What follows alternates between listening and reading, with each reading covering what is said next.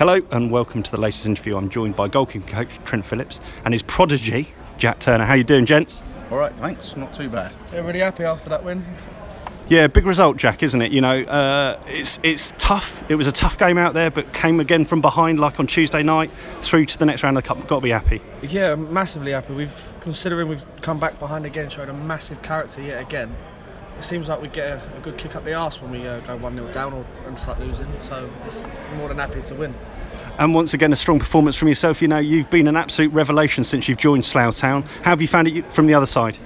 Uh, I love it. I love it. Yeah, it's been amazing with the boys. It's a real group, real good group of men, men, proper men. It's, it's nice to just keep, just keep winning, just grinding out results. Today weren't our best performance, but we all stuck together. The bench and all of us stuck together, and it's nice to get another win. And it's a big decision for you to get kind of uproot yourself from where you've been for a number of seasons, and you know come to a different club and start a whole new kind of part of your career. How have you found it? Yeah, amazing. It's, so far, it's paying off at the moment. It's, the club's got the club matches my ambition. The players, the managers, all got the same ambition. So it was an easy one to make in the end. It was about time I moved on. It wasn't personal to Staines. It was something that I needed to do for my career, and it's so far paying off at the moment. And you've got to wear the white kit a bit, so you've got to be happy with that. Yeah, at last the kit man's actually done what he's supposed to do and given me my kit, so I'm happy to wear my white kit at last. And Trent, what can you say about this gentleman sat to your left-hand side? You know, some of the saves he's pulled off this season, they've been tremendous. Yeah, well, I've heard a lot about Jack living in Ashford, just around the corner from Staines. Obviously, I've got a lot of friends there, and they've spoken well about him for a number of years now. So. Um, I didn't have a doubt that he'd come in and start doing the business, and he, he's done brilliant, superb. And is that something to do with his coach? Nothing at all to do with his coach.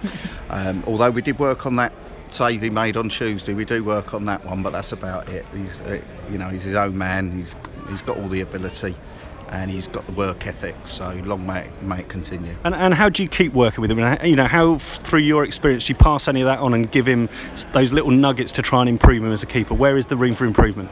YouTube.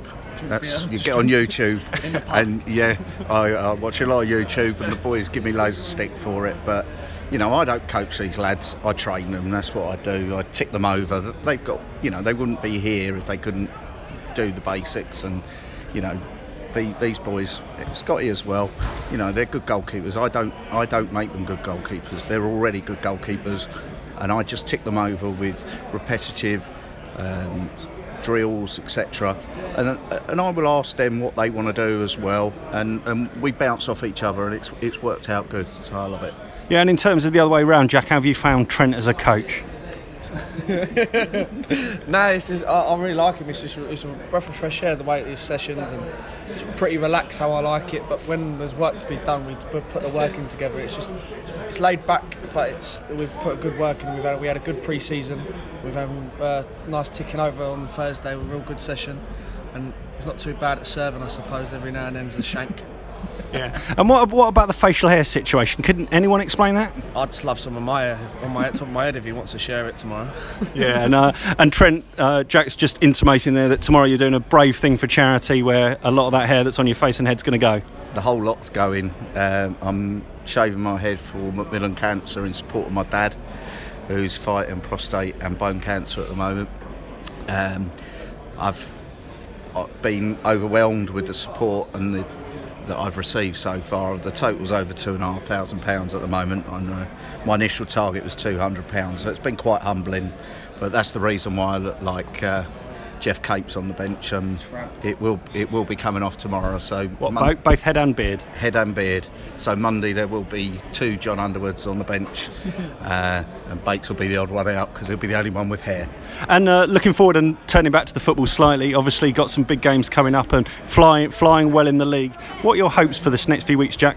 keep taking take game by game. It's it's just all what we need to do. Just whatever game comes, we approach it well and just keep trying to win. It's just, there's no point looking forward or the next two games or what we face, what we got on Monday. We go there, be professional, try and get the job done, and then we go again uh, next Saturday and just keep just ticking over every game. Just don't worry about where we are, and just keep trying to get the three points and keep ticking over as a team. Excellent. Well, thanks ever so much for your time, gents. Enjoy your evening. Have a good celebratory beer, and I'll catch up with you soon. Cheers, John. John.